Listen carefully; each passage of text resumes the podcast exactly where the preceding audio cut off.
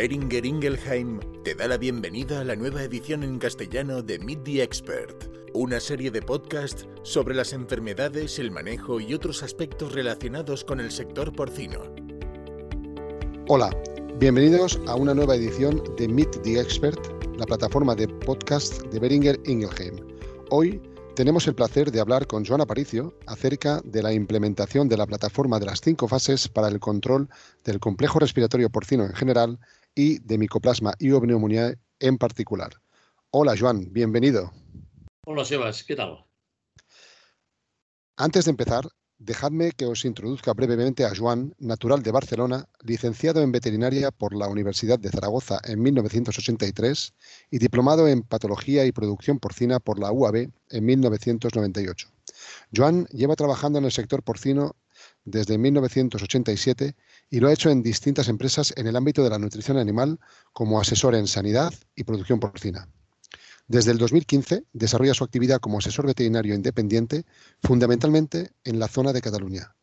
Desde 2019 comparte su actividad de veterinario porcino con la de profesor asociado en el Departamento de Sanidad y Anatomía de la UAB. Por mi parte, yo soy Sebastián Figueras, licenciado en veterinaria por la UCHCU de Valencia, donde actualmente colaboro como profesor asociado de enfermedades infecciosas porcinas.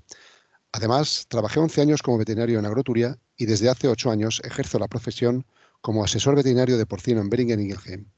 El pasado año 2020 alcancé el grado de doctor en ciencias veterinarias por la Universidad de Murcia.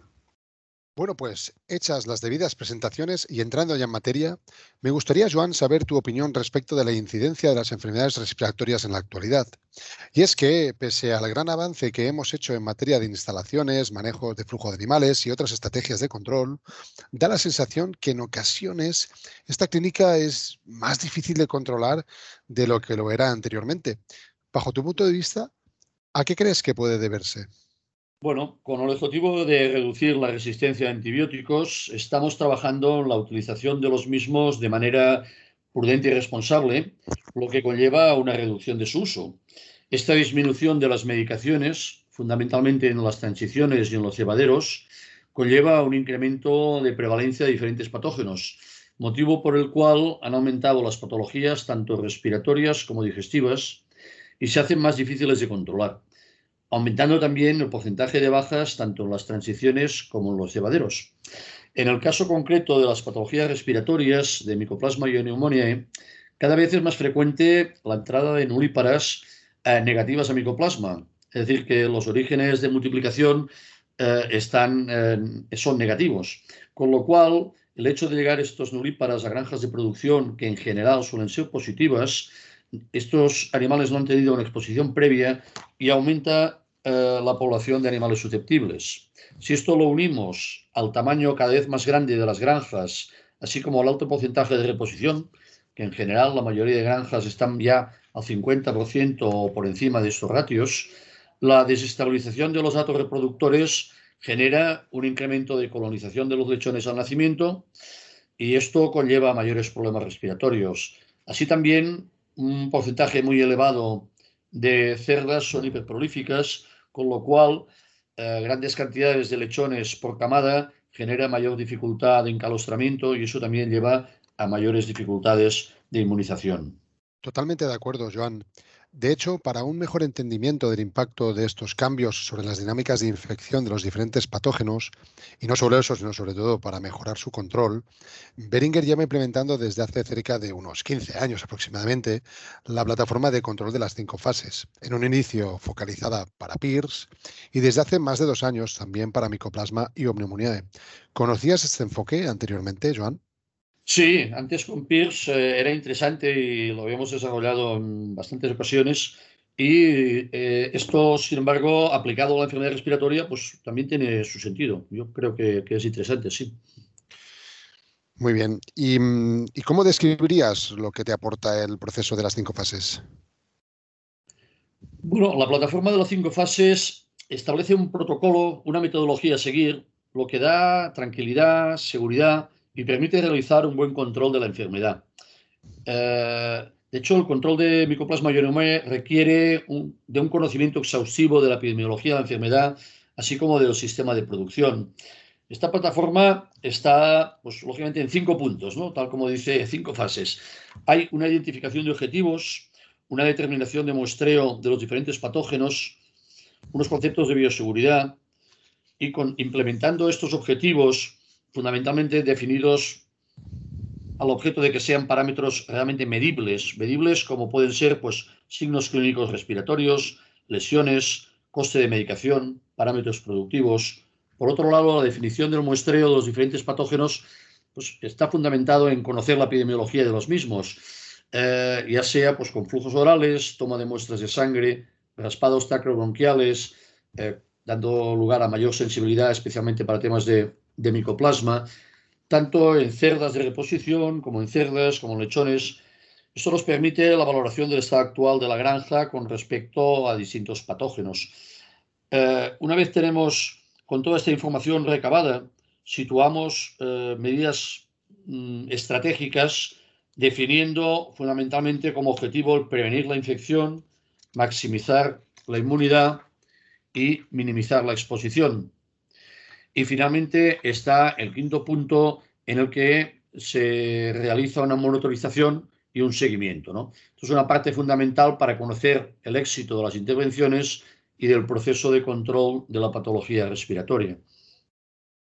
Muy bien, Joan, sí, claro, es, lógico. Eh, no, obstante, aunque parezca un concepto muy teórico, está muy enfocado a la aplicación a nivel de campo, ¿verdad? Sí, sí, totalmente de acuerdo. Realmente eh, eh, tiene la base teórica, pero es a su vez muy práctico. Sí, sí. Muy bien. Entonces, ¿podrías, mm, por tanto, compartir tu experiencia personal en la implementación de esta sistemática y sobre todo el contexto en el que se encontraba la granja antes de la implementación de este protocolo de trabajo? Pues sí, cómo no. En principio, os describiré un poco la actuación que tuvimos en una explotación. Apliqué la plataforma de las cinco fases en una granja que tenía problemas respiratorios de forma consistente, fundamentalmente en los cebaderos, con, tos persistente. ¿eh? Esto era una granja de 250 cerdas en producción en dos sitios. Sitio 1, cerdas y destete, y el sitio 2, cebaderos externos integrados. La granja de cerdas era positiva PIRS, APP y micoplasma. Los lechones se vacunaban frente a PCV2 y micoplasma a las tres semanas de edad. Y cada dos semanas se transferían 250 cerdos de aproximadamente 10 semanas de edad a las plazas del engorde en flujo continuo. Históricamente, los lechones se muestreaban serológicamente a las 3 y a las 9 semanas de edad con kit de lisa para determinación de PIRS, APP y gripe. Los cerdos, a partir de 60 80 kilos, comenzaban a toser. Los parámetros que registramos en aquel momento y en aquel lote eran un 6% de mortalidad, 660 gramos de ganancia media diaria y un 2,52 índice de conversión. En ese momento me planteé el implementar el proceso de las cinco fases al objeto de intentar controlar esta situación tan problemática. Efectivamente, por lo que nos cuentas, era un contexto a todas luces bastante delicado desde el punto de vista no solo sanitario, sino sobre todo productivo. En este sentido, Joan, ¿qué objetivo te marcaste para corregir esta situación? Bueno, el objetivo fue revertir la clínica respiratoria, ¿no? Fundamentalmente reducir la tos, mejorar parámetros productivos, eh, tasa de mortalidad, ganancia media diaria, índice de conversión, y a su vez que las medidas que se implementasen se encaminaran a mantener una sanidad sostenida a lo largo del tiempo, ¿verdad? Desde luego. Em, y entonces, ¿cómo, cómo procediste en, un primer momento para, para, para enfocar eh, este, este caso? Bueno, para situar el punto de partida, se realizó un muestreo para conocer esta situación epidemiológica en general eh, se tomaron tres muestras de fluidos orales por edades a las 14, 17 y 20 semanas de edad para marcar el muestreo tres semanas antes y tres semanas después del cuadro clínico de tos que se centraba en la semana 17. Eh, realizamos PCRs para PIRS, PCV2, gripe, micoplasma y APP y además se tomaron 10 muestras de sangre eh, de lechones de 5 semanas de edad en la granja de cerdas y 20 muestras de sangre a final del periodo de cebo.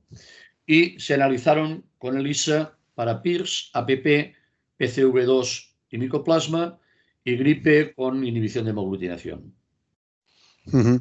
Muy bien, un muestreo bastante completo, desde luego. Y, con respecto a los resultados, eh, eh, ¿cuáles fueron los resultados más relevantes que, obtuviste en este, en este muestreo? Bueno, los resultados mostraron negatividad a PIRS y APP en todas las edades.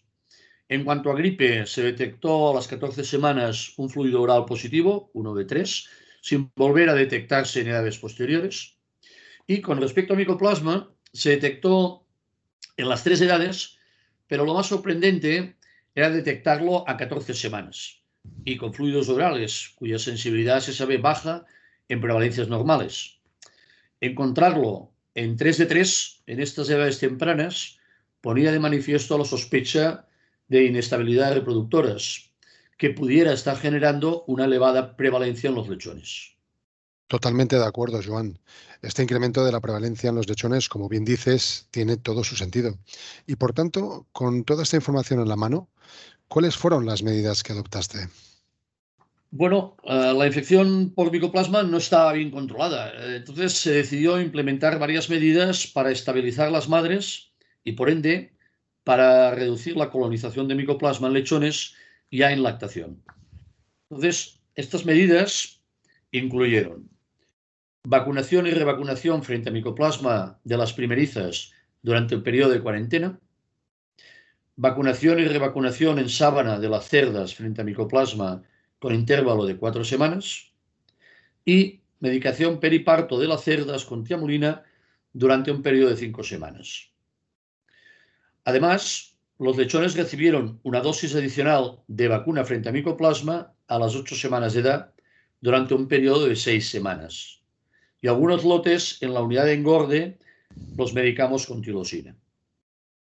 Bueno, todas estas medidas estaban encaminadas a romper la cadena de infección de micoplasma y a reducir la transmisión vertical, pero también la horizontal.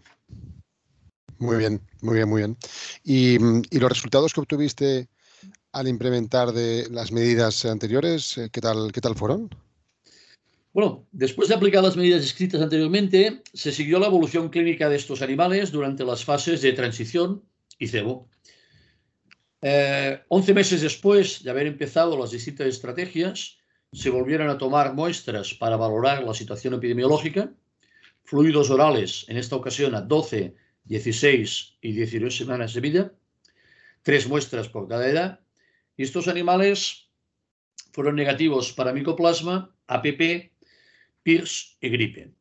Y a su vez también tomamos 20 muestras de sangre a final de engorde y solo se detectó un 10% de los cerdos del engorde positivos a micoplasma por el ELISA. Bueno, en lo que se refiere a los parámetros productivos de la fase de cebo, la ganancia media diaria mejoró en un 12%, el índice de conversión mejoró en un 5,5% y las bajas disminuyeron alrededor de dos puntos. Además, los cerdos continuaron manifestándose negativos a PIRS y hasta el final del periodo de engorde.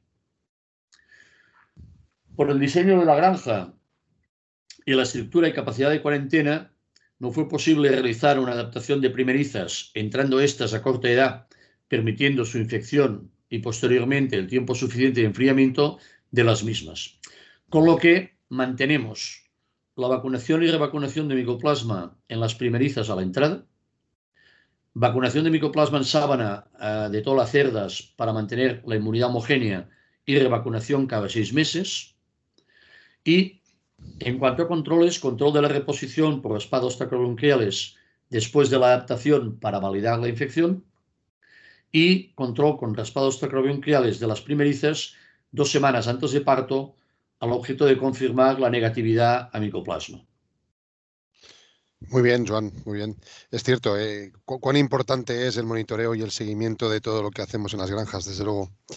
Eh, por último, Joan, déjame que, te pregunte y a modo de conclusión, eh, si, podrías decirnos cuál sería tu valoración global de, la aplicación de esta práctica, a nivel práctico de esta metodología. Bueno, el caso clínico descrito permitió hacer una valoración global muy positiva, pues los resultados, francamente, fueron muy satisfactorios, ¿no? Con lo que, en principio, y desarrollando este sistema, sistema de cinco fases, me parece un buen método para conseguir realmente un control integral, un control integral del complejo respiratorio, ¿verdad? Creo que es una buena herramienta para el control de micoplasma específicamente. Muy bien, Joan, pues qué interesante todo lo que nos has contado, la verdad. Eh, muchísimas gracias por compartir con nosotros tu experiencia en la implementación de las cinco fases para el control de la enfermedad respiratoria. Pues muchas gracias a vosotros, un placer, Sebas. Y gracias también a nuestros oyentes por vuestra atención. Nos vemos de nuevo en próximas ediciones. Un saludo. Acabas de escuchar Meet the Expert el podcast sobre gestión y práctica de enfermedades porcinas presentado por Beringer Ingelheim. Síguenos para estar al día de la actualidad del sector. Gracias por tu atención.